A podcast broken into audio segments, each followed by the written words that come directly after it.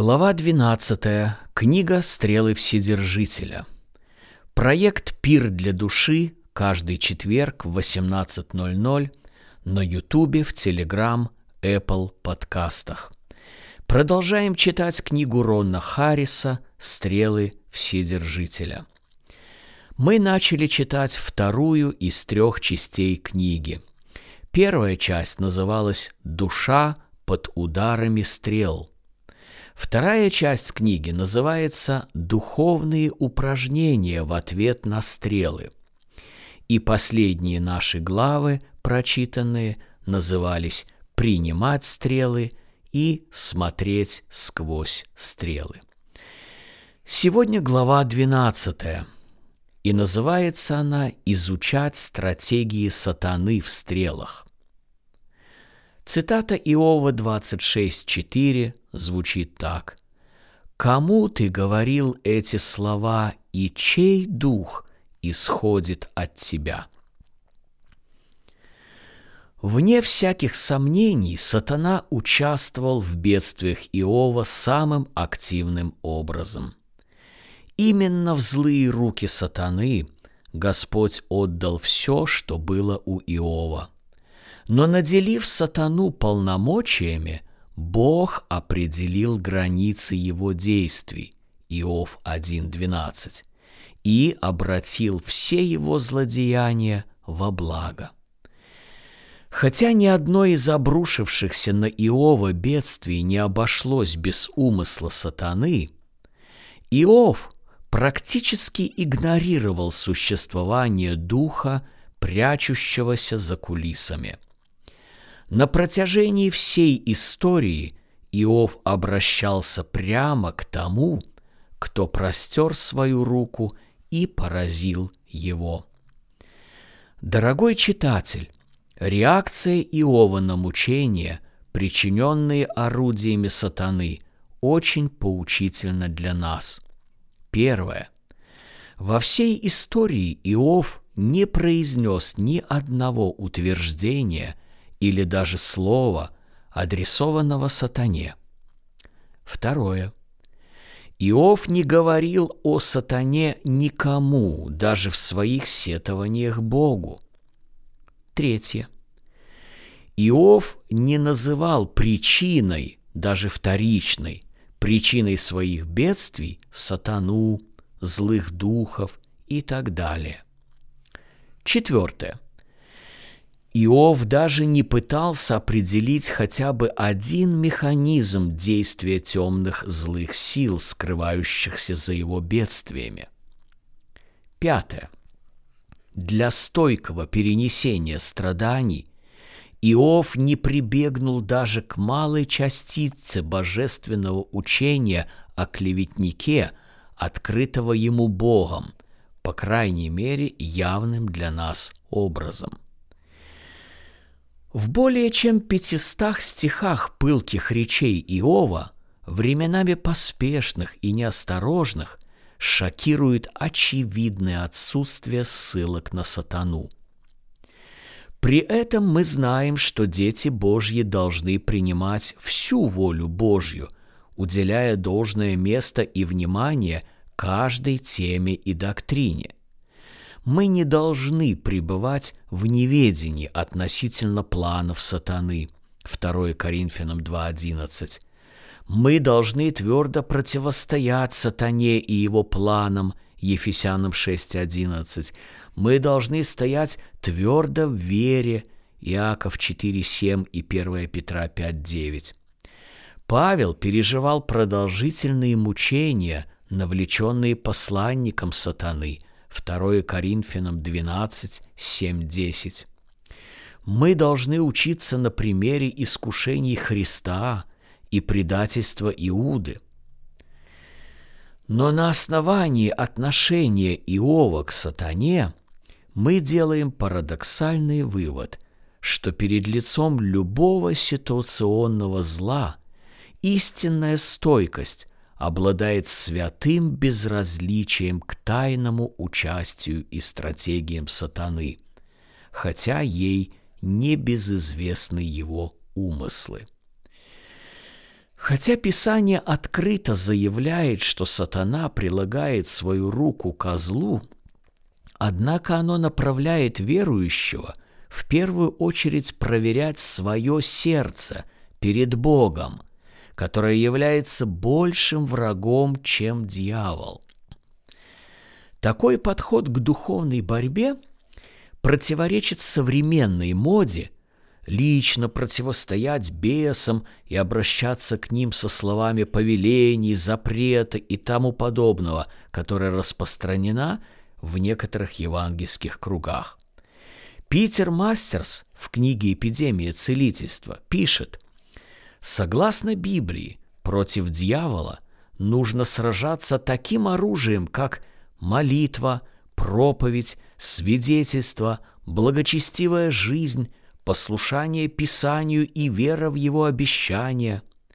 Но вместо того, чтобы понимать духовную войну так, как она изображена в Библии, так называемые заклинатели стремятся бороться с ним лицом к лицу, ощущая, видя и слыша силы тьмы и поражая их мелодраматическими авторитетными словами. Все это – очень далеко от той картины духовной войны, которую обрисовал Павел в послании к Ефесянам 6 главе с 10 стиха. Из этого вытекает наше с вами следующее духовное упражнение номер три. Для развития стойкости под ударами сокрушающих стрел благодатная душа, подобно Иову, будет изучать действия сатаны только в рамках того, как он посредством своих орудий взывает к своему союзнику, пребывающему внутри меня. Мир, плоть и дьявол представляют нашего триединого врага, и самый лучший способ борьбы с ним – изучать, как его лукавые уловки взывают к нашим сердцам через людей и все творение. Если мы боремся с нашей внутренней испорченностью и неусыпно стоим на страже нашего сердца, сатана не сможет причинить нам никакого духовного вреда. Существует мнение, что Иов косвенно упоминает о сатане в нашем стихе, который был эпиграфом к главе 26.4. «Кому ты говорил эти слова, и чей дух исходил из тебя?» Даже если это и так, то есть, что Иов косвенно упоминает о сатане здесь, что маловероятно – то это единичное и отдаленное упоминание лишь подтверждает только что упомянутый совет Писания «различайте духов в человеческих учениях». Не обращайте внимания на духа, притаившегося за кулисами. Скорее оценивайте предложенные вам людьми идеи при помощи духа и слова истины – за речами Вилдада Иов различает Елифаза и, возможно, самого клеветника. Иов слышал Елифаза в словах Вилдада, так как Вилдад снова повторил Иову неправильно примененную истину своего друга. Таким образом, Иов говорит о Елифазе как о том, кто влияет на Вилдада – Возможно, в этих словах Иов косвенно ссылается и на отца лжи, скользящего за кулисами. Вопрос Иова должен был заставить Вилдада остановиться и проанализировать свое поведение.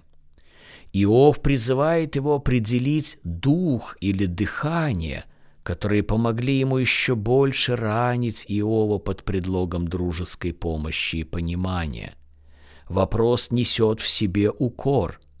Вилдат, ты занимаешься плагиатом, повторяя Елифаза.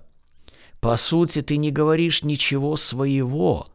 От твоих слов веет духом Елифаза. Будь честен и признай это.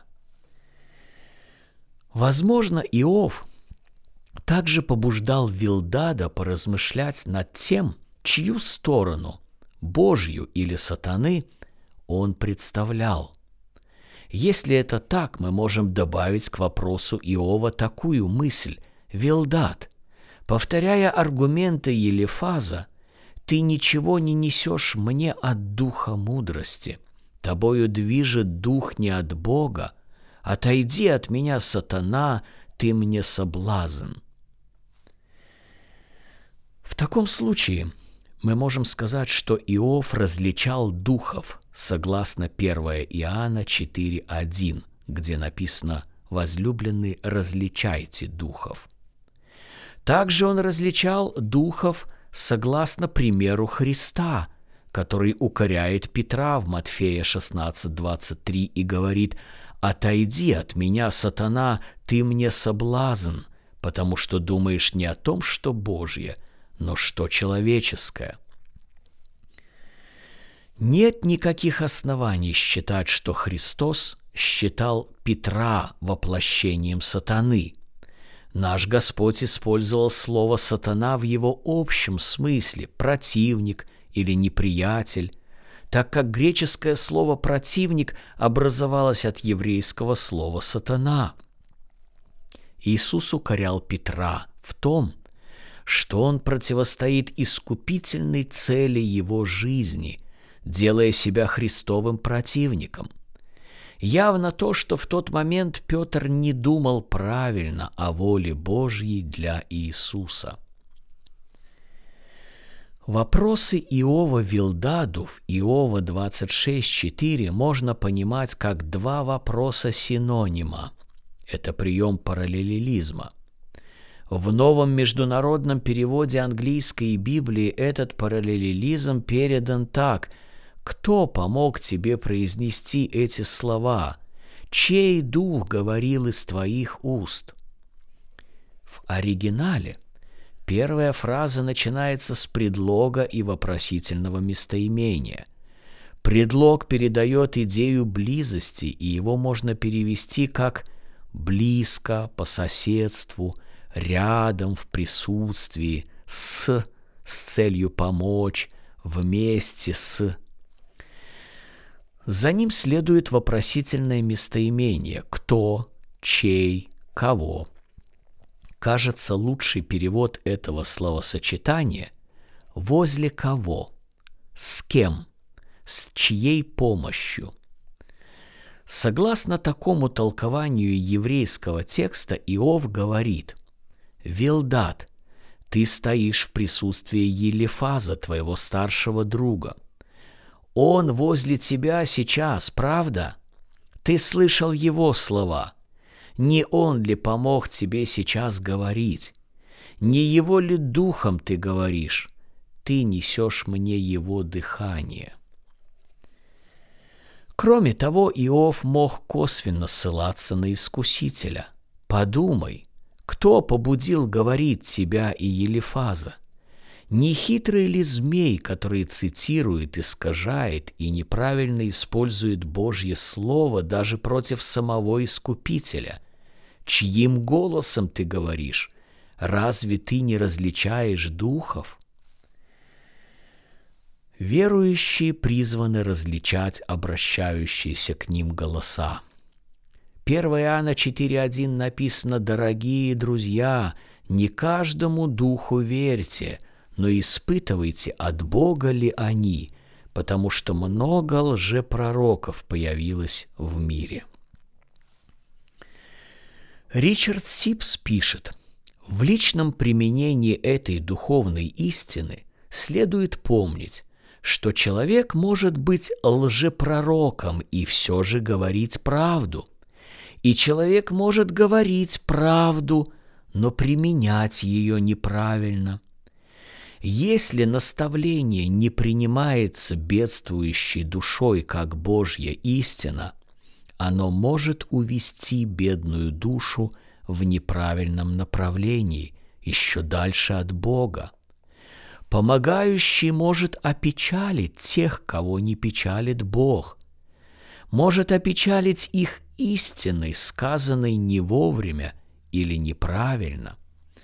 А поверхностным исцелением или представлением утешения Евангелия человеку, любящему грех, он может способствовать дальнейшему укоренению в нем нечестия – Езекииль 13.22 написано «За то, что вы ложью опечаливаете сердце праведника, которое я не хотел опечаливать, и поддерживаете руки беззаконника, чтобы он не обратился от порочного пути своего и не сохранил жизни своей».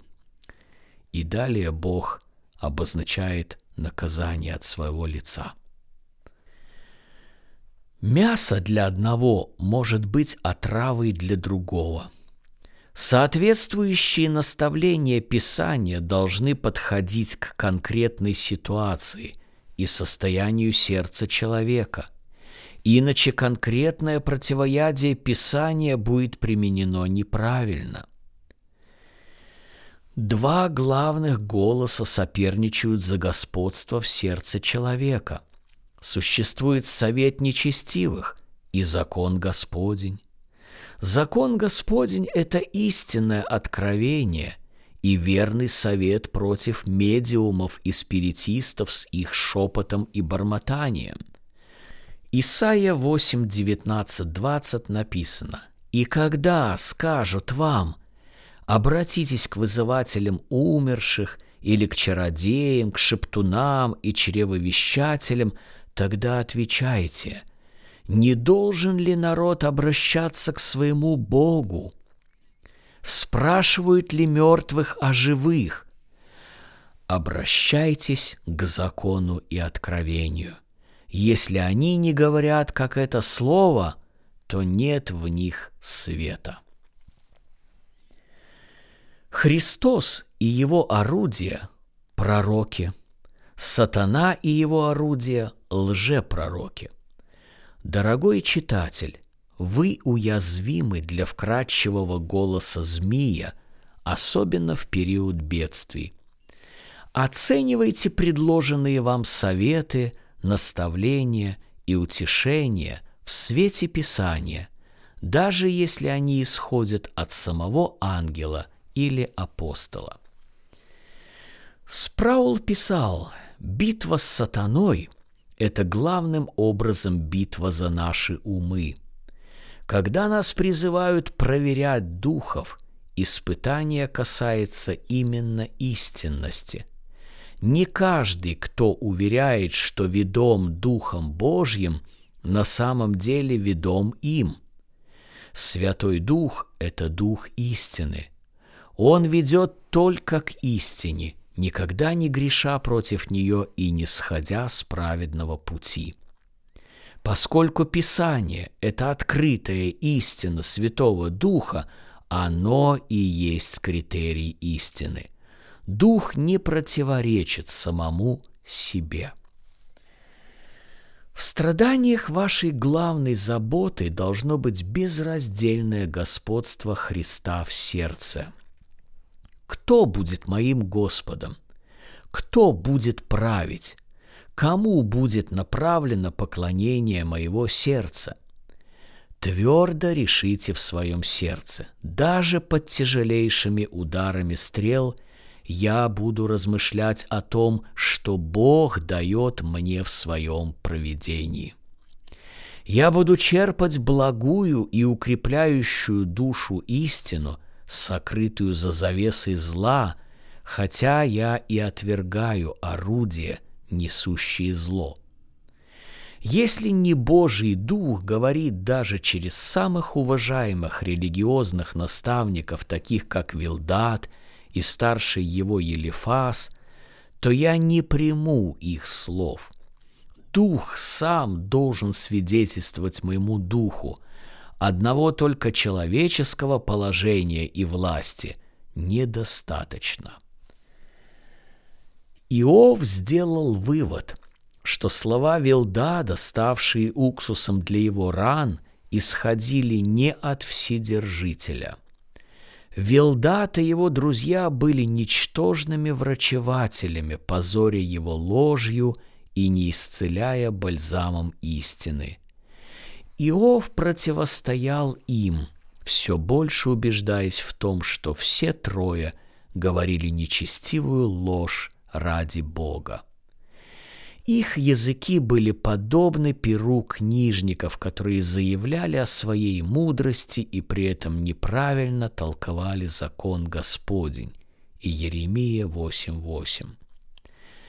Они не сумели извлечь из Писания истину в правильном количестве и передать ее Иову в нужное время с правильной целью. Как написано 2 Тимофею 2.15. Вместо этого они сами, того не ведая, стали на сторону сатаны и выступили против Иова, став предателями его души. Некоторые наблюдения о стратегиях сатаны на примере Ахава. Третье царство, 22 глава, с 20 до 23 стиха. Написано так. И один говорил так, другой говорил иначе, и выступил один дух, стал пред лицом Господа и склон... сказал, «Я склоню». И сказал ему Господь, «Чем?» Он сказал, «Я выйду и сделаюсь духом лживым в устах всех пророков его». Господь сказал, «Ты склонишь его и выполнишь это. Пойди и сделай так. И вот теперь Господь попустил духа лживого в устах всех сих пророков твоих, но Господь изрек о тебе недоброе. Первое.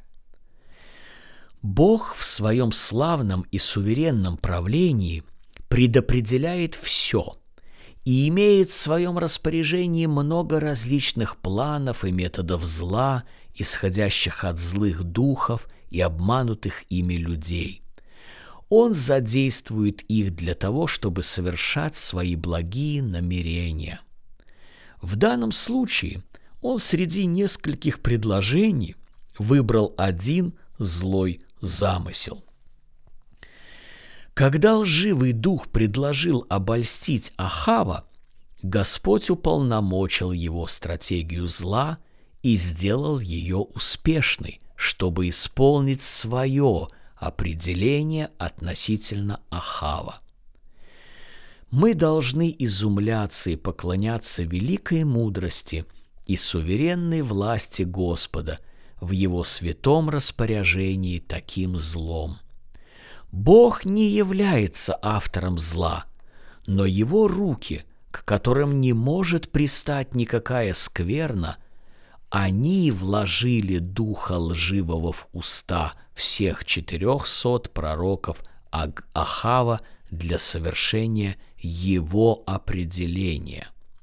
Мэтью Генри писал – мы убеждены в том, что Бог может предоставлять людей похотям сердец их, может допускать сильным обольщением действовать на них, может позволять сатане связывать их, более того, может полагать пред ними камни преткновения, и тем не менее Бог не является источником греха, но остается бесконечно справедливым и святым, ибо хотя за этим оставлением людей следует их крайнее развращение, первопричина этого кроется в человеческом сердце. Если пациент упорствует и не хочет подчиняться предписанному методу лечения, но сознательно делает то, что вредит ему – то нельзя обвинять врача в том, что он оставляет его как безнадежного. Наиболее вероятно, что этот лживый дух не сатана и не какой-то конкретный демон, но олицетворение пророческой лжи, конечно же, под злым влиянием сатаны. Вторая мысль здесь. Великая милость Божья в его ясном предостережении. Ни у кого не было такой ясной и беспрепятственной возможности покаяться, как у Ахава. Он стоял на перепутье двух дорог, широкой и узкой. Ему предстояло выбрать один из двух голосов, один из двух советов – жизнь или смерть. Ему была дана величайшая привилегия особого откровения, когда Михей отодвинул занавес и приоткрыл ему одну из тайн Вышнего Совета. Но к своему стыду он упрямо отвергал жизнь и стремился к смерти, пока она не постигла его. Он следовал совету нечестивых. Третья мысль. Нравственное состояние четырехсот пророков, включая царя Ахава, до их принятия духа лжи уже характеризовалось растлением и порочностью. Это были лжепророки, и, вероятнее всего, их поддерживала нечестивая Езавель – они названы пророками Ахава. Царь собрал своих предвзятых советников и наставлял их противоположно пророку Господа. Поскольку пророк Михей постоянно пророчествовал против Ахава, царь питал к нему явную ненависть и не скрывал этого. Ахав не приветствовал истину, но хотел слышать то, что отвечало его желаниям. Он собрал вокруг себя большое количество учителей, услаждающих его слух, как написано 2 Тимофею 4.3. Отвратительное и истлевающее в пороках состояние души Ахава сделало его падким на предложение лукавого. Ричард Сипс писал – но когда сатана приближается к нам, он находит в нас что-то от себя. То, что соответствует его природе и откликается на его уловки. Мы несем в нашей природе в какой-то степени такую же вражду к Богу и его благости, как сам сатана. Поэтому его искушение находит опору в этом внутреннем сообщнике – нашем сердце. Но если бы не было дьявола с его предложениями, то греховные мысли все равно рождались бы внутри нас, так как внутри нас целый рассадник греха, даже если извне ничто не подпитывает его. Ахав предал себя деланию зла. Он был сам себе погибелью – даже если бы не было дьявола в аду, который бы побуждал и обольщал его внешними приманками, Ахав сам себя довел бы до глубин порочности. Плачевное моральное состояние Ахава и лжепророков предшествовало применению Божьих средств суда. Четвертая мысль. Громкий голос большинства – не является залогом истины. На стороне сатаны 400, на стороне Бога один Михей. На стороне сатаны Елифас, Вилдат, Сафар, общество, жена и друзья, на Божьей стороне один Елиуй. Но всякий человек лжив, а Бог верен. Иов различал голос Божий, отвергая орудия, искажающие истину. Ахав этого не делал. Нет сомнений, что Ахав благословлял себя в своем сердце и оправдывал себя убедительностью большинства. Иов же посреди неутихающей боли ревностно хранил свою непорочность и отвергал обвинения друзей, утешая себя тем, что он не отвергся изречений святого. Пятое. Когда Богу угодно совершить свою волю, используя для этого зло, он поручает сатане и злым духам действовать извне и также внутренне придает людей готовности верить лжи. Фактически Ахав был предан своим собственным порочным стремлениям. Джон Стот в толковании на римлянам первую главу писал так – Размышляя о Божьем гневе, мы обычно представляем себе гром с небес, земные катаклизмы, мощный огненный факел. Но вместо этого гнев его приходит тихо и незаметно, выражаясь в том, что грешники предаются самим себе. В осуждение за свое неверие Ахав был обольщен на свою же погибель. Нас поражает суверенность Божья. Написано «У него могущество и премудрость, пред ним заблуждающийся и вводящий в заблуждение». Еще наблюдение. Наблюдение о стратегиях сатаны на примере Иуды. Был Ахав, теперь Иуда – Иоанна 13, 27 написано «И после сего куска вошел в него сатана. Тогда Иисус сказал ему, что делаешь, делай скорее». Первая мысль. Даже апостол Христа, даже тот, кто ел и пил и жил рядом с ним, мог быть искушен к предательству – Христос избрал дьявола среди двенадцати для исполнения целей Отца. Иоанна 6, 70, 71. Господь сказал духу лживому, исполняющему Божьи цели, «Пойди и сделай так». Третье Царств 22, 22. Теперь же Господь Иисус направляет Иуду для исполнения Божьих намерений. Что делаешь, делай скорее – самое великое духовное звание и дары не спасают от таких искушений. Вторая мысль. Как город без стен, как виноградник, поросший колючками и шиповником, так и человек, преданный греху. Как легко сатане подобраться к такому человеку – до момента, описанного в 13.27, сатана уже вложил в сердце Иуды мысль предать Христа. Буквально забросил огненную стрелу в его сердце.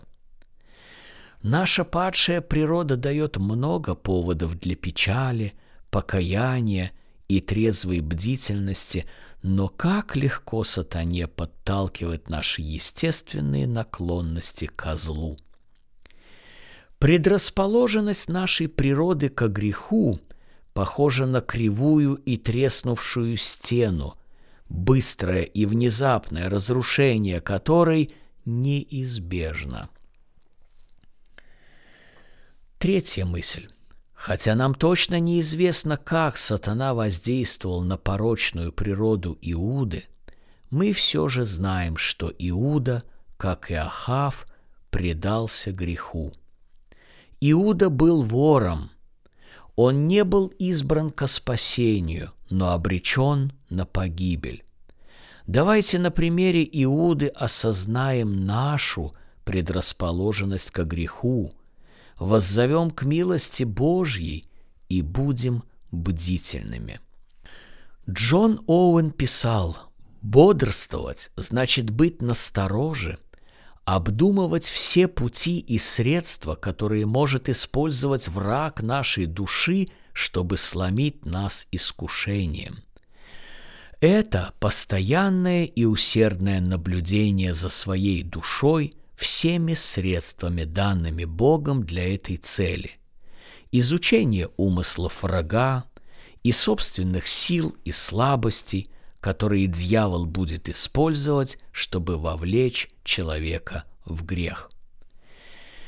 Князь мира сего пришел к Иисусу, но не смог найти в нем внутреннего сообщника. Буквально Иоанна 14.30 написано «нет ему во мне места». В других переводах написано «ничего не найдет во мне». Дьявол не имел законного права быть палачом Христа, потому что Христос был не запятнан грехом и в глазах закона был невиновен. Во Христе не было ничего, что соответствовало бы природе сатаны. Но что находит в нас сатана, приближаясь к нам? Он находит готового сотрудничать партнера – тайного агента и соучастника змея, внутреннего предателя Христа. Четвертая мысль. Испытания соответствуют природной предрасположенности человека. Предложенная священниками приманка в 30 сребреников находит алчного человека, готового ее проглотить. Джон Оуэн писал так. Работа, стиль жизни, компания, устремление, природа или плохая наследственность, семья и близкие, радость и репутация, уважение, общественное положение, достоинство, способности и преимущества тела и разума и тому подобное – они могут легко увести нас от Бога и приблизить к греху, и потому являются не менее истинными искушениями, чем самые сильные подстрекательства сатаны или соблазны мира. И душа, не понимающая этого, находится на грани погибели. Из двенадцати – один Иуда жаждал наживы, и именно ему доверили казну, из которой он тайно воровал. Без освещающей работы духа человек обязательно найдет возможность делать зло соответственно своей природной предрасположенности. Пятая мысль. Словам сатана вошел в Иуду, не нужно приписывать оккультный смысл, как бы проникновение и пребывание дьявола в сердце. Скорее здесь имеется в виду, что сатана вложил или наполнил сердце. Смотрите Деяние 5.3. Сердце человека наполняется тем, что поглощает его. Сатана дунул на холодные угли – чтобы разжечь в сердце Анании желание солгать Святому Духу. Дорогой читатель, сатана предлагает вашей плоти крючок с мирской наживкой мира, страстно желая твоей погибели в предательстве Христа. Будьте бдительны, стойте твердо в вере, сражайтесь, сопротивляйтесь, Противостойте решительно и с ясным разумом. Изучите стратегии древнего обманщика, рыкающего льва, который выколол глаза Самсону, использовав Далиду, пронзил Авенира ножом, использовав тайную беседу с Иавом, повел Давида как вала, но убой через Версавию, который поцеловал Христа – смертельным поцелуем Иуды. Подумайте, по своей нравственной красоте, невинности и силе образ Бога в Адаме был бесконечно далек от образа Бога всего мира. Если сатана был настолько хитер в начале, соблазнив Адама, то что же можно сказать о его стратегиях теперь, после тысячелетней практики. Джозеф Холл молился, «Господи, Ты знаешь, как предназначить искусство лукавого для Твоей славы. Я не прошу Тебя уменьшить его коварство, но прошу Тебя сделать меня мудрым. Даруй, чтобы я умолял Тебя о мудрости без тени самонадеянности – сделай меня мудрее Адама.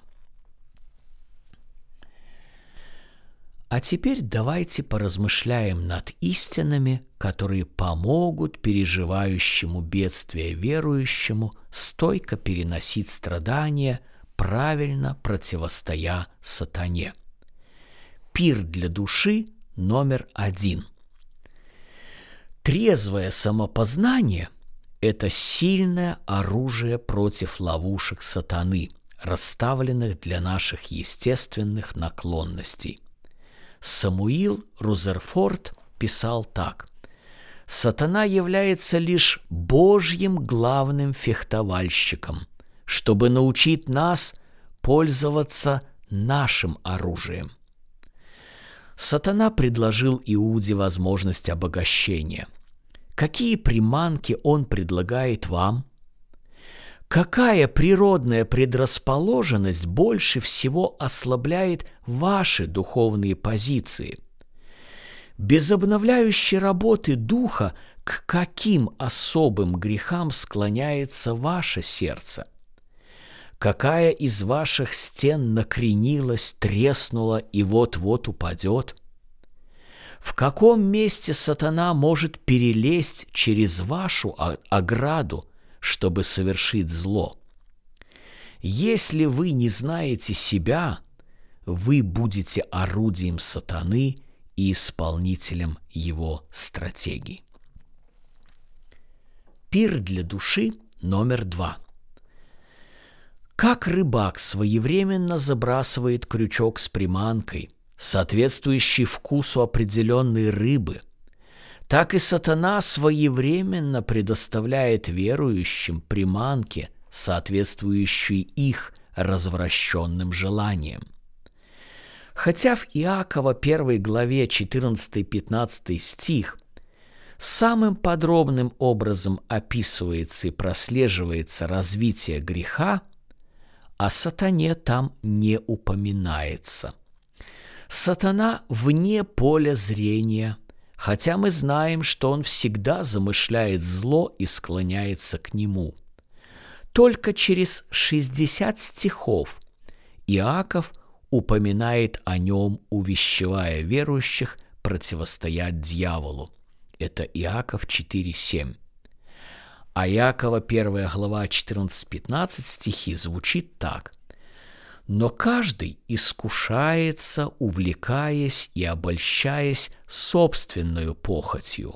Похоть же, зачав, рождает грех, а сделанный грех рождает смерть. Иакова 1, 14, 15 – удивительный отрывок, раскрывающий библейскую анатомию греха. Он учит нас смотреть не на сатану – а бороться с пребывающим внутри грехом в момент его пробуждения. Этот грех представляется термином «эпитумия». Как мы уже говорили, именно когда верующий хочет сделать что-то хорошее, темный, нежеланный гость старается ворваться вовнутрь, чтобы навредить, противодействовать, отвлечь и помешать совершению добра – эта внутренняя гражданская война, она описана Римлянам 7.21, она начинается в жизни верующего с момента обращения и продолжается до его последнего вдоха. Она не прекращается ни на секунду, хотя и ощущается не всегда. Об этом можно прочесть Галатам 5.17. Мы можем ощущать противодействие греха, когда стремимся совершить доброе и не замечать его движений, когда находимся в праздном состоянии, как Давид. Мы должны изучать нашего главного врага, действия наших желаний, и эпитумия. Мы должны изучать, как они питаются предоставленными приманками – как стремятся удовлетворить свой аппетит. Иаков учит, что посредством эпитумия, во-первых, сначала наш разум помрачается, ослабевает и отступает от прежней верности Христу. Второе – Затем страстные устремления увлекаются вслед за творением, которая предлагается в качестве приманки, претендуя на любовь, восхищение и поклонение. Третье, после чего воля посвящает себя тому, чтобы завладеть страстно желанным объектом. Четвертое, и, наконец, внутренний человек задействует члены тела, чтобы получить удовлетворение, рождая грех в его внешнем проявлении – после внутреннего созревания, планирования и так далее. И пятое. В итоге, снова и снова предаваясь этому порочному кругу, человек пожнет смерть. Согласно Иакову, первые поползновения эпитумия, уход разума от Бога и обольщение устремлений творением – в конечном итоге приводит сердце к смерти. Они усиливают струю греха, превращая ее в стремительный поток, а затем и в сильный потоп. Следует подчеркнуть, что рост и процесс греха начинается именно с разума. Коварный змей вкладывает в разум множество вариаций древнейшего вопроса подлинно ли сказал Бог. И, прикрыв крючок обманчивой приманкой, взывает к устремлениям сердца. Плод показался Еве приятным для глаз и вожделенным. Питая свои вожделения, люди засиживаются за вином, не выпуская его из рук, наслаждаясь его мягким вкусом – любуясь тем, как оно искрится в чаше.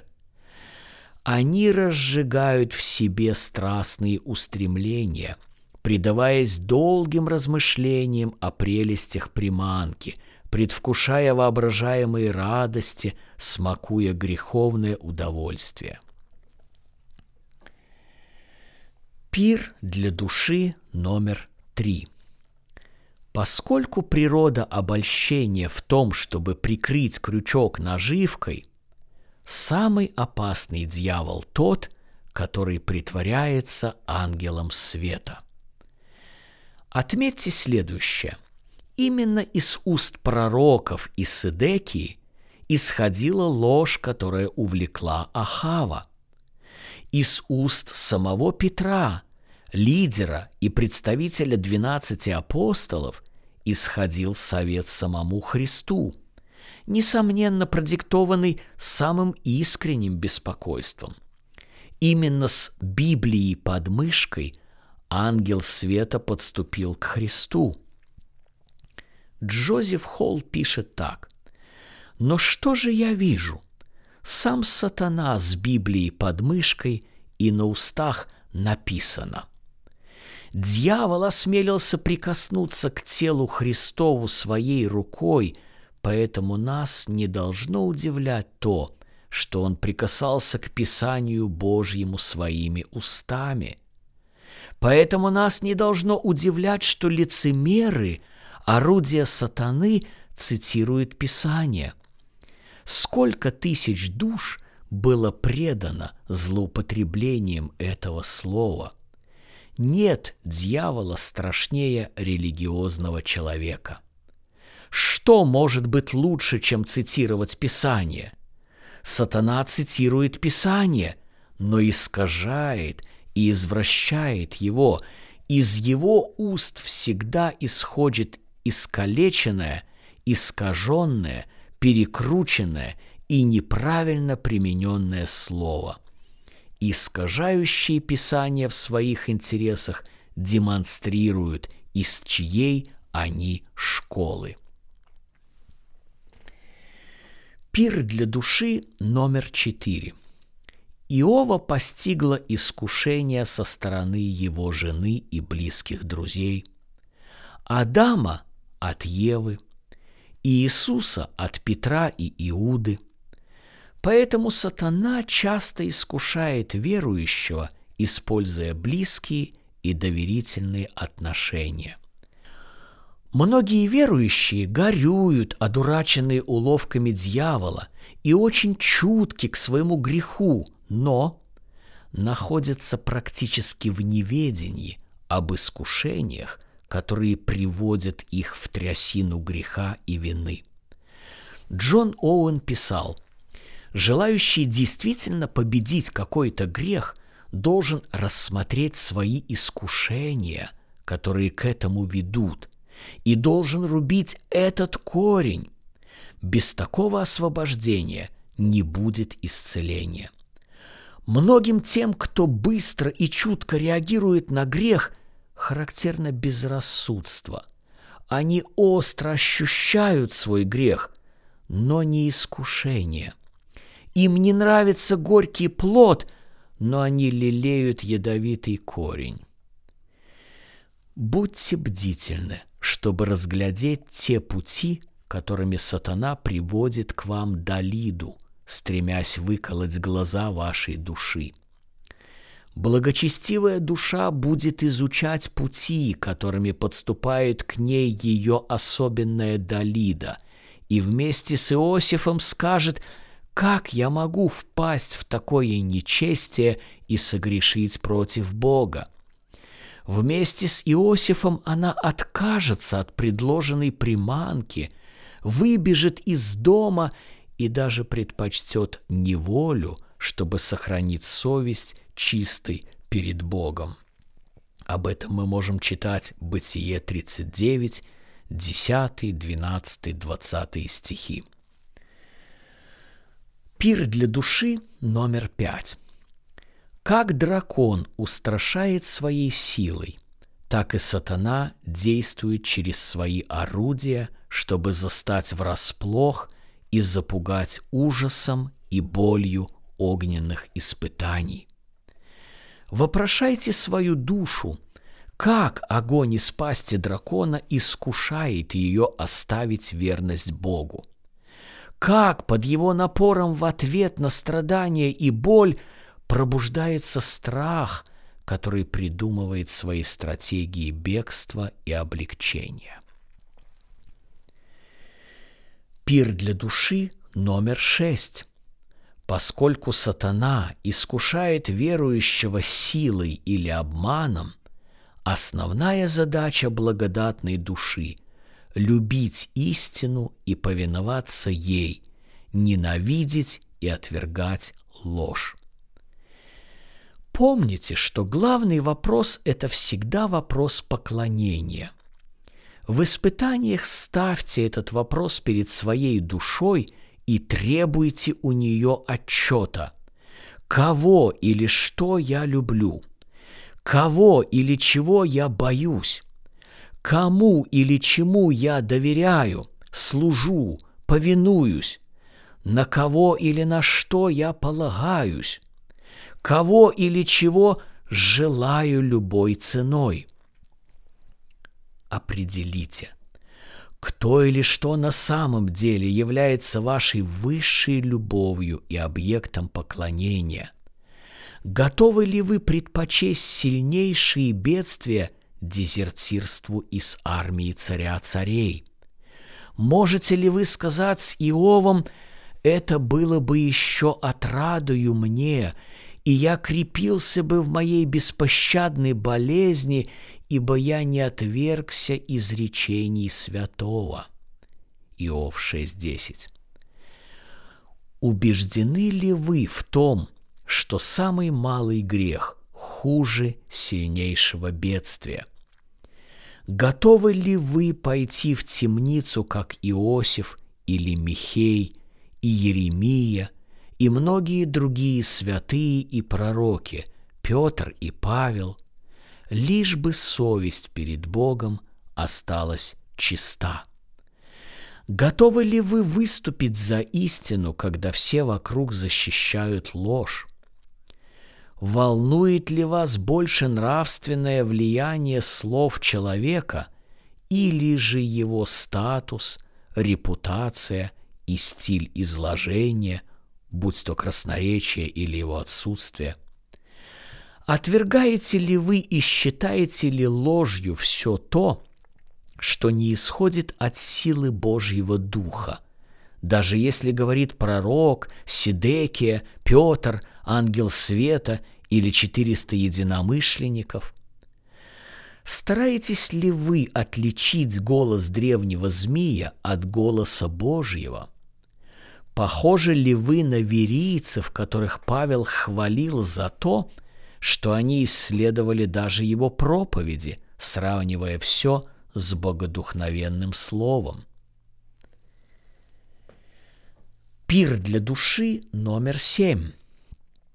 Поскольку сатана пытается внушить нам ложь о том, что Бог скрывает от нас благо, нам следует питать свое сердце истиной о Божьей любви, о Божьей верности и благости, и утверждаться верою в великих и драгоценных обетованиях благодати.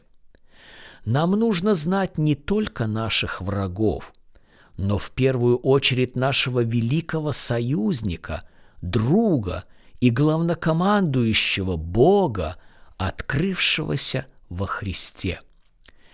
Джон Миллер предлагает такую последовательность для успешной борьбы. Первое – знать своих друзей, благодать Бога во Христе и Дух Святой. Второе – знать своих врагов, грех, дьявол и плоть. Третье – знать свои ограничения, плотские склонности и привычки. А Джон Оуэн писал так. «Мы не только должны знать предателей, которые таятся в нашем сердце, но и приложить все усилия, чтобы наполнить его сокровищами, которыми сможем воспользоваться в день искушения. Мы должны наполнить наше сердце особо драгоценным запасом, осознанием присутствия любви Божьей. Это самое великое средство, предохраняющее от силы искушения.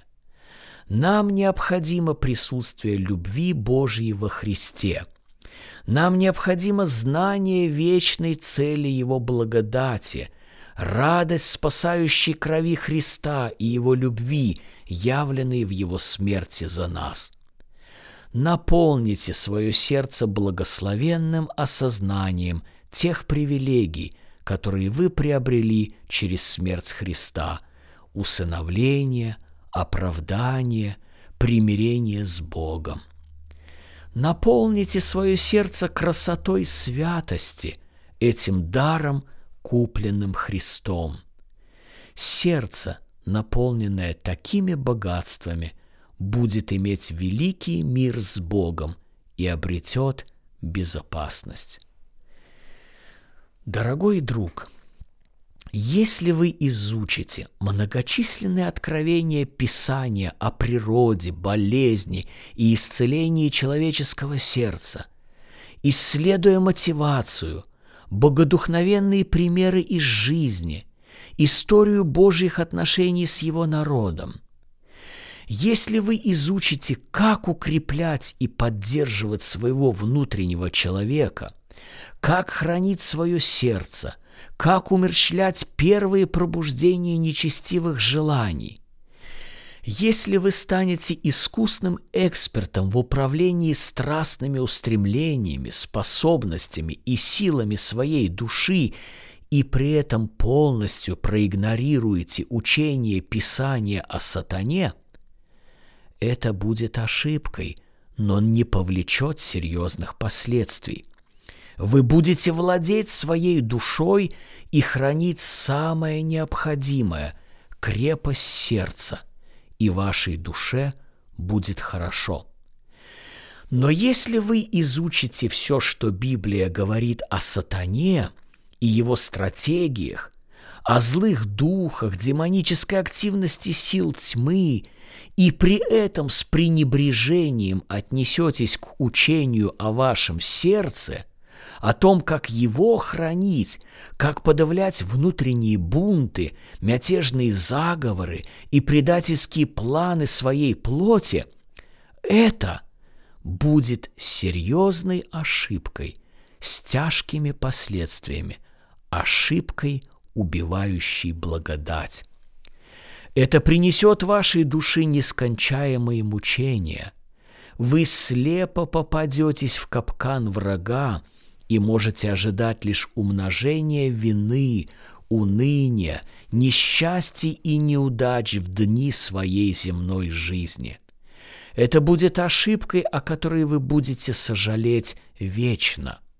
Если вы истинно спасены, усыновлены Искупителем и приняты в вечную Божью семью, эта ошибка будет вам дорого стоить. Вы спасетесь, но как будто из огня. Изучайте действия сатаны в рамках того, как он взывает к соучастнику внутри вас. В первую очередь тщательно изучайте то, как ваше сердце улавливается, соблазняется, околдовывается, засыпает на коленях Далиды, как ваше сердце заключает договоры за 30 серебряников, как продает свое первородство за миску похлебки и так далее. Начните войну в своем сердце. Укрепляйте крепость своего сердца – и вы выстоите в день злой под самыми яростными атаками и множеством огненных стрел лукавого. Аминь. Конец 12 главы.